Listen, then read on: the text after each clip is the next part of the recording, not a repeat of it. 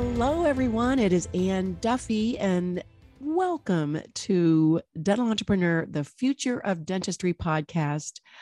I have a great guest today. We go so far back. I mean, he was with me when I when we launched uh, Dental Entrepreneur back in the day. He's been just a great um, mentor to me as I've been publishing all these years.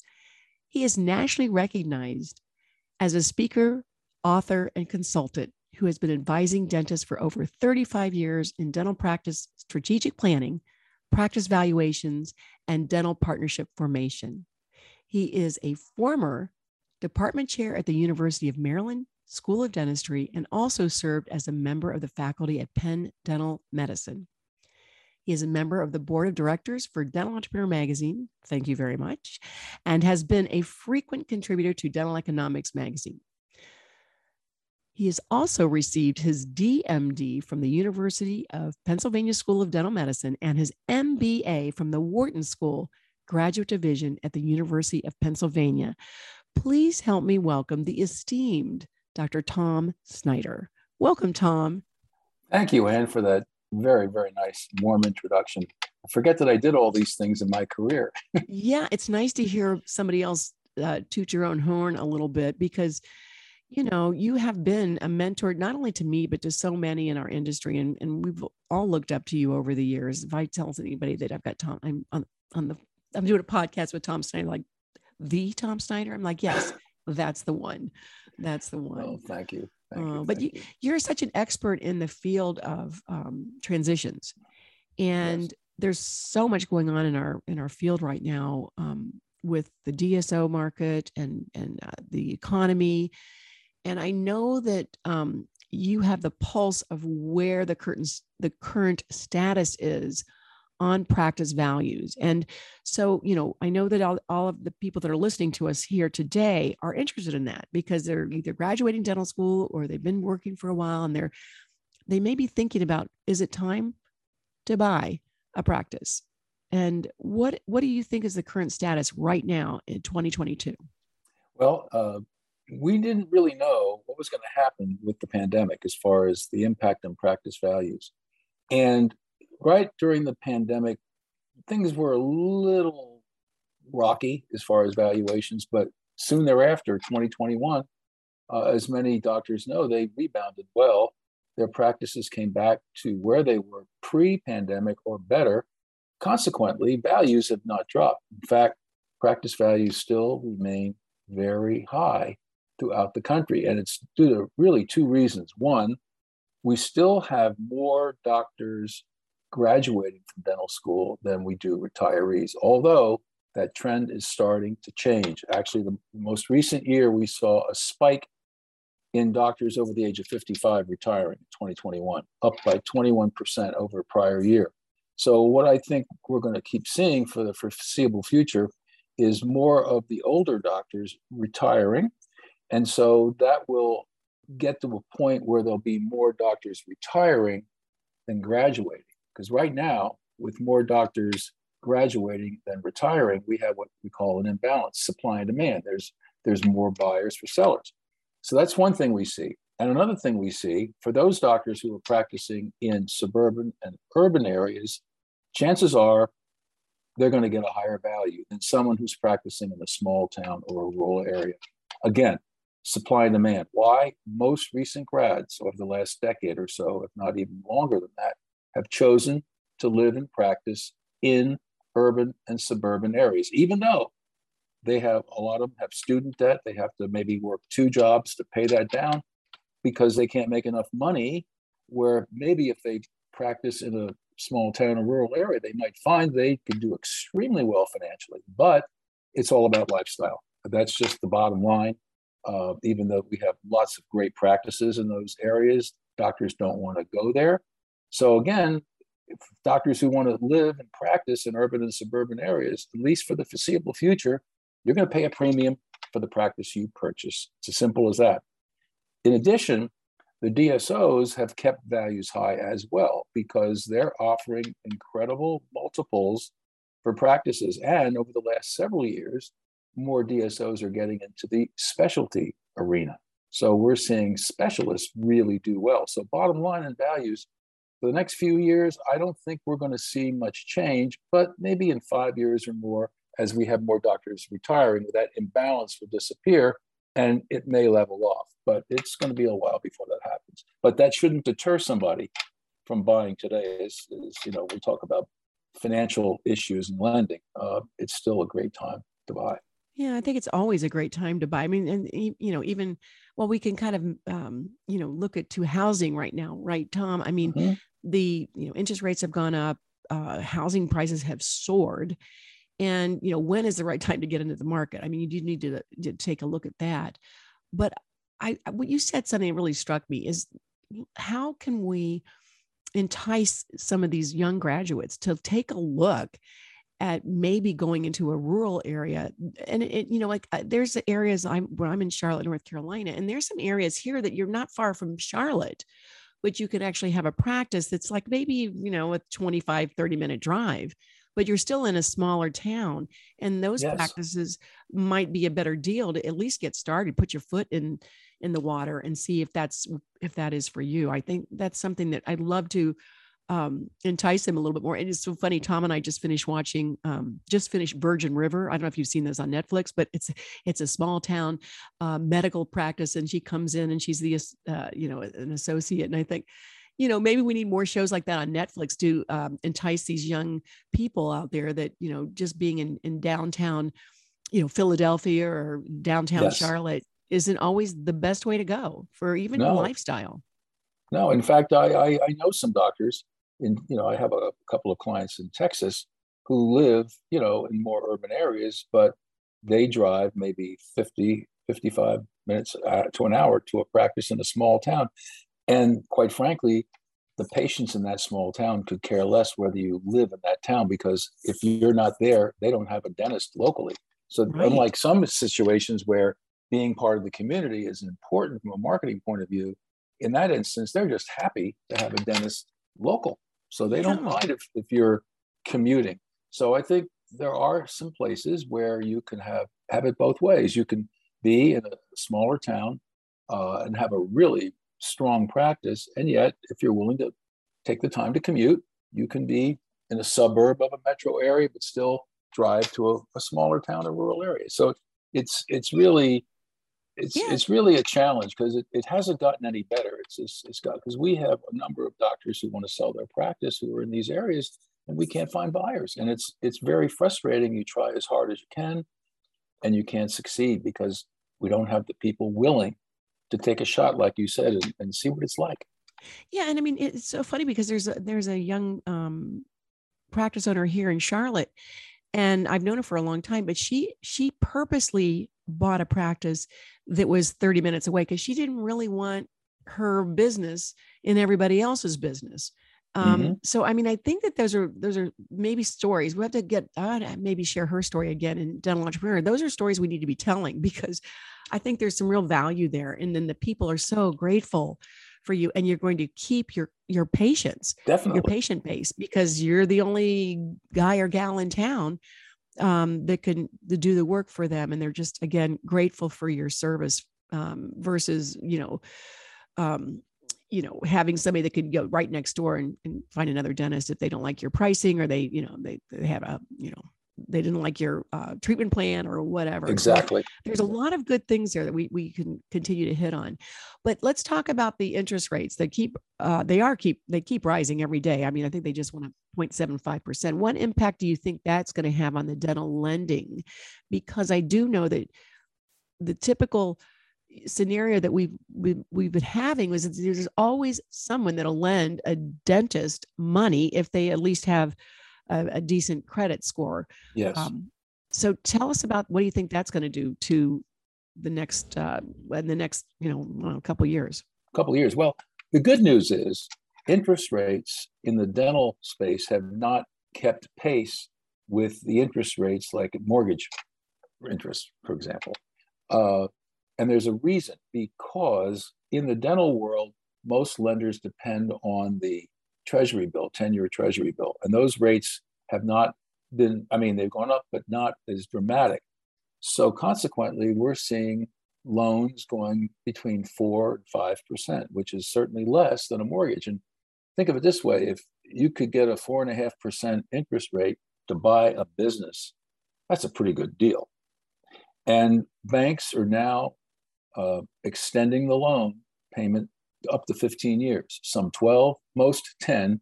So, depending on the type of practice, depending on your credit worthiness and things of that nature, you could possibly, uh, you know, get a good a good deal as far as paying it out over a longer period of time. It's just like anything else. If you can extend it out, maybe you can afford a little bit larger practice, a little bit more net income. Uh, so the lenders right now are fighting for young doctors' business. And so consequently, it's extremely competitive. So that when doctors are looking to borrow money to buy a dental practice, make sure you, you stick with a dental lender because they understand our profession. Uh, the the uh, default rate is negligible in dentistry. Even with the, the, the pandemic and things, we haven't had a rash of bankruptcies like we had a lot of closures in small businesses, particularly the service industries like restaurants, etc. So uh, lenders want to loan because that's their business. If they don't loan to dentists or some cases physicians and vets, depending on the bank, they don't make any money. Mm-hmm. So uh, my point is that uh, anybody who's thinking of buying a practice, even if values are high, like we said, you're still looking at a career. And when you buy a dental practice, you're buying lifetime earning stream of a doctor who sold it to you. So if you buy an earning stream of a quarter of a million dollars, and even if you never grew that practice and never raised your fees over 20 years, that's $5 million of income. Now, obviously, you'll make more than that. But I think a lot of young doctors don't think through the financial side of it, notwithstanding they they they fret over a quarter of a point interest, but over a, a career, it's maybe a hundred bucks a month, not even that. So try to you have to think pretty shrewdly when you're you know going to borrow money, and that also leads me to a recommendation to have a dental accountant, someone mm-hmm. who's worked in dentistry, because they understand many times the lending landscape. They can help the doctor make some decisions, run some analyses to show them that this is a good investment, etc. So uh, the good news is the banks aren't, you know, not going to loan money. Uh, credit worthiness is still important, and you know the lenders know that a lot of young doctors owe a lot of money, but they're very willing to loan. So those doctors who have three, four hundred thousand dollars in debt shouldn't say, "I'll never own a dental practice." That's that would be a strategic calculation and an error too. So if you're going to own something for 15, 20, 25 years and you buy a good income stream, things will work out. You know, that's how I've always looked at it. And uh, I think that's why the banks are in this business to stay as far as loaning to dentists. Yeah, I, I and I think that they want you to succeed. So, you know, we've talked about this in Dental Entrepreneur for years when, you know, we were business beyond the classroom and we still talk about this if you surround yourself with the right people that are going to help you grow and that know what they're doing um, mm-hmm. that's your ticket to success versus again uncle charlie down the street or your or your mom and dad that say oh honey you got $300000 in debt you can't take any more debt on because so often people are afraid of debt yes and um, i think that uh, you know and, and it's interesting tom because i work you know with dental entrepreneur woman that is one of the threads of of women in particular. They really don't understand. Um, they're they're more afraid of debt. I mean, I'm this again. You know me. I'm anecdotal. They're afraid of debt more than say their male counterparts. It's just something about women. We don't really uh, necessarily want to make money or don't know that we should make money and those are that's just a it's just something that's historically been there but the money the money is there and they want to lend to you and then they want to see you succeed and you know i'm just thinking about this now and this is just a, a question that just came to me like what if you some something even if you went bankrupt in your dental practice somebody's still going to buy it from you yes you know and you're still yes. going to be able to make the lender whole. Um, so in a way no wonder the lenders have there's just no reason why they wouldn't lend money and you know uh, i mean it's sure they have to you know go through all the procedures and, and checkpoints but it's still kind of a, a no-brainer no it's, it's a no-brainer and i think it, it's unfortunately there's i shouldn't use the word disinformation but misunderstanding mm-hmm.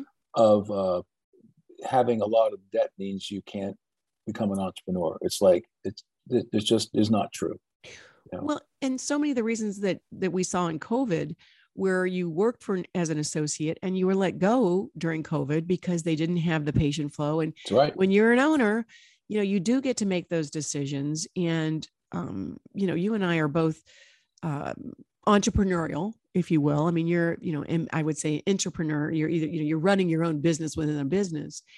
And there's nothing like having um, your own thing and making your own decisions on your future it's yes. just you know we we make some mistakes along the way but ultimately you have the control to to live it out and to you know look back and say you know i, I actually built this and um, it's it's something to actually sell and i they just don't oh, i wish the dental schools had more time to bring someone in like you and really have them understand that. And that's why i'm glad we're doing this podcast today really understand that is it is for everybody that's that's almost everybody for, that's graduating i mean has this uh, same opportunity. They just have to they do. make sure they put some things in place and get the right people.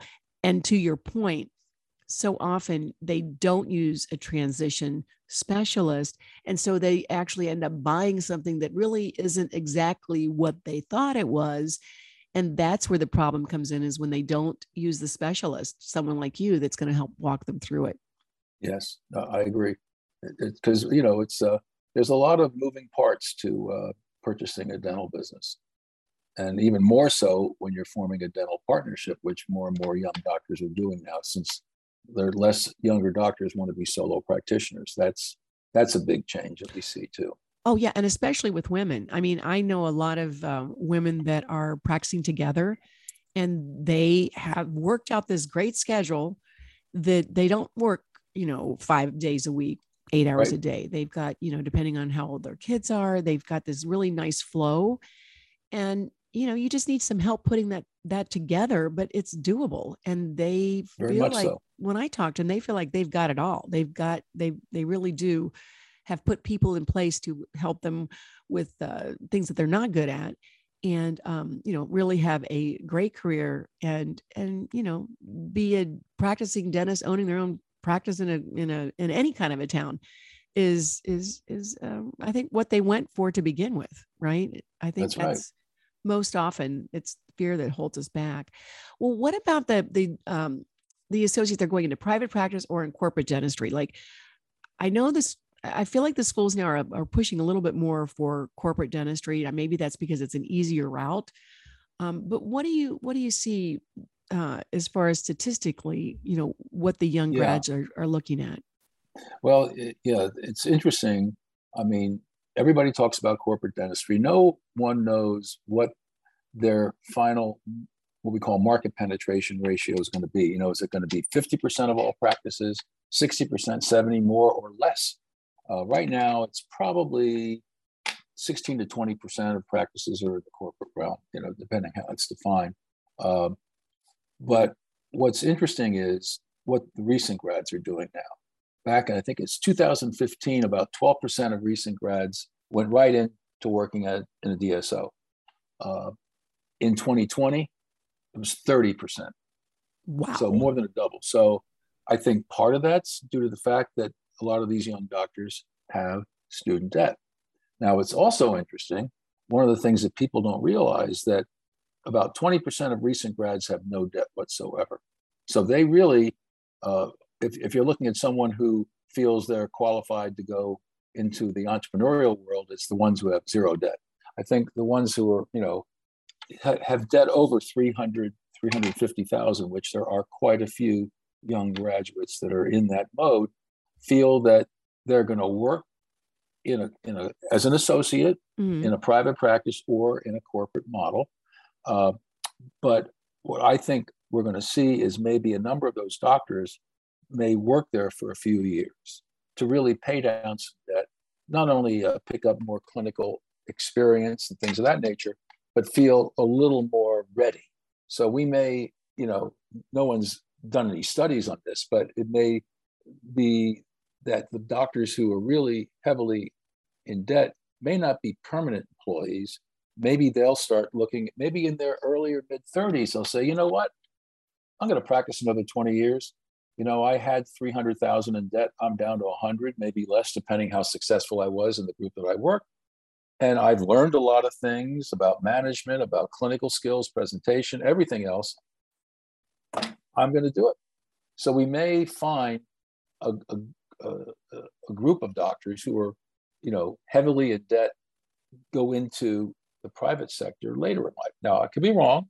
It may be that some doctors want to uh, become uh, permanent employees. And, and one of the things that I, I found interesting, uh, looking at uh, practice ownership, that there is definitely a decline, not only in doctors who want to be solo practitioners, but in doctors who want to be owners. Uh, for example, uh, just you know, because I like to throw numbers out because numbers tell the story. Mm-hmm. So from 2005 to 2021, if we look at the age group of 35 to 44 year old, ownership dropped from 86% to 73, 73%. That's a big drop. And in the age group between 30 and 34 over that same period, ownership dropped from 55% to 34%. So what is that telling us? Are, you know, because when I went to dental school, everybody it primarily wanted to be a solo practitioner. That was the model way back then. Then it changed. But now we're seeing more doctors who are thinking, well, maybe I don't want to own, and maybe I will work for someone for the rest of my life, which is possible. The only caveat is that you could be making $350,000 working for 10 years in a group. And what if that group gets, you know, recapitalized, which means they sell to another corporate entity and they don't want this high price talent. So now you're on the street starting all over again. Whereas mm-hmm. if you owned a business, you can't fire yourself. So that's one of my big arguments, somewhat emotional, but true. Yeah. You don't, you're not in control.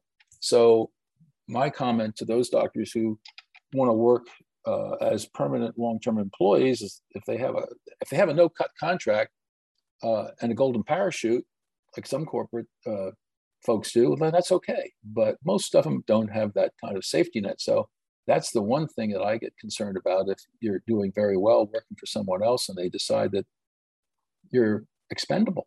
Mm-hmm, mm-hmm. And now you have a new lifestyle where you've you're living like a person who's earning 350 and all of a sudden you don't have a job. That's a pretty scary thought. That is scary. And not only that, I mean, you know, um, the leadership changes.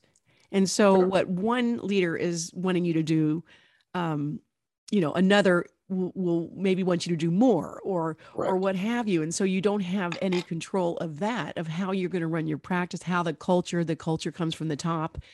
Uh, there's so many Very reasons true. why. Oh yes, I yes. think it's it's it's a great. I and I and I I am more open to DSOs than I ever have been, just getting to know a few of them. And I always say, you know, like there are good DSOs and there are good private practitioners, and they're not so good DSOs and not so good practi- private practitioners. But we all come together and maybe rub off on each other. You know, it'll be it's just good for the profession. But I do feel like, you know, you can get into a situation where you can get your skills up. You can get your, you don't have to worry so much about marketing and from scratch you know you have to have a certain resilience um, and and um, grit to, yes.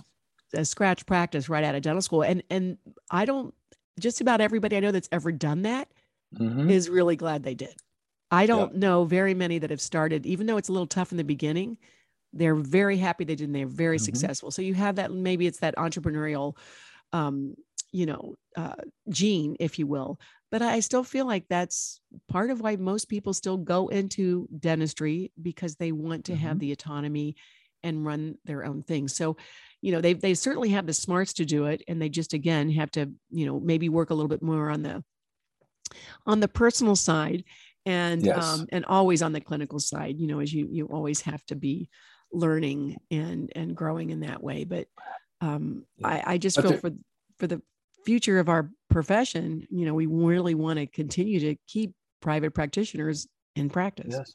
Yes, and what's interesting too, which I didn't mention previously, is that we have a lot of younger doctors who are in, you know, engaging in multiple office ownership, mm-hmm. and they're growing their little empire, and they're doing well at it. Uh, some kind of give up the clinical side after a while. Uh, they they're very good business people as well, but many of them have the aspiration that they they build this network up. Uh, they can become financially independent because a DSO may come in and, and could offer them 10, 11, 12, 15 times EBITDA, which is a lot of money. And, you know, we're going to have a lot of mid-career multimillionaire dentists, you know, 30 and 40. I've met some, I've worked with some, and, you know, it's, they're entrepreneurs and they see an environment out there. They say, well, we have this corporate culture that's going to reward entrepreneurism in a different way than just selling one practice. I'm going to have five or 10 or 15.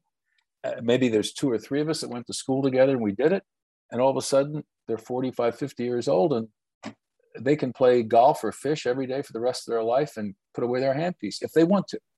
So yeah. there, there's another side to this that, you know, it's created a different path now for a lot of particularly younger doctors who are thinking that way. And that's why the DSOs are targeting younger practitioners because they want them to stay with them. That's why they're, they're forming partnerships now. So there's a lot of things that DSOs have done to react to what they did initially, where when they bought an older doctor and they retired, they couldn't find a replacement. Now they'll get somebody maybe in their 40s, 50s, or late 30s who's a real rock star, and they'll give them equity so that when they sell, so you can see there's a lot of a lot of things going on in the dental side for some of the entrepreneurs to really uh, do better because they're not using their two hands anymore.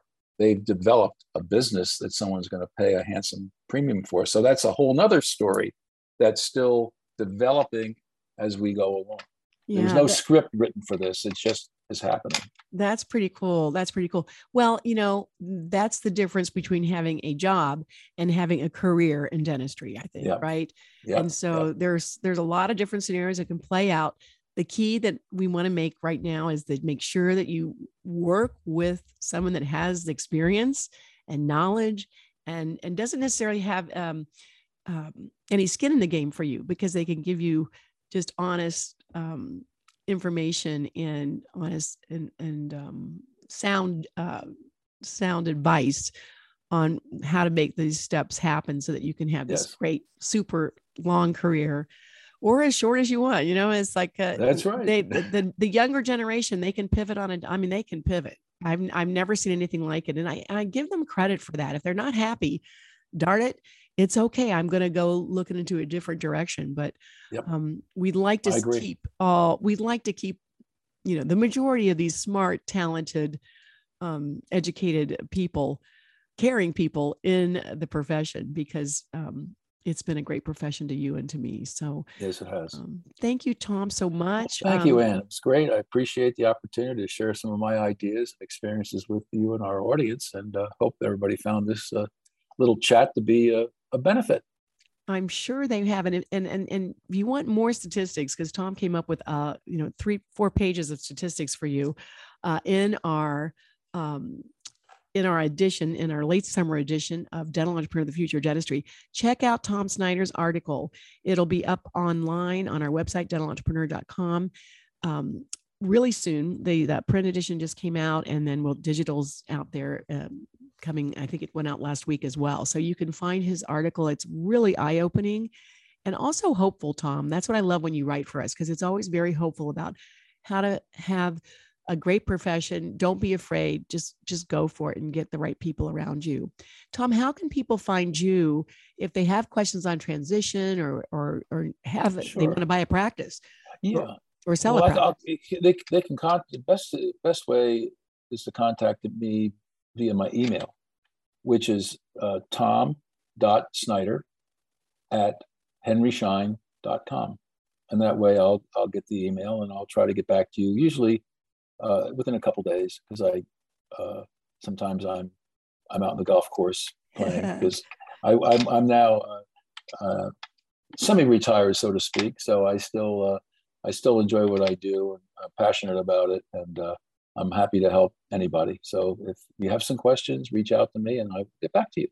That sounds great. And that'll be in the show notes for everybody. And again, you can find some of his past articles on in Dental Entrepreneur uh, on our website. So, Tom, you're just a delight. You've been a dear friend, a, a wonderful same, mentor, man. and um, you know, I just love knowing you and and always appreciate um, what you bring to us and to well, our thank viewers. Thank you so much. You've uh, given me some great opportunities over my career to, you know, express my thoughts and feelings, and it's much appreciated and our mm-hmm. friendship is even stronger. Oh, thank you so much. And you know, I like to say, well, you know, hit them, hit them straight out there now when you're out in the That's course, right. and and uh, have fun and uh, give your family my best. And for all those listening, uh, most importantly, keep doing you. Thanks, everybody. Have a great day. Bye bye. Thanks, Tom.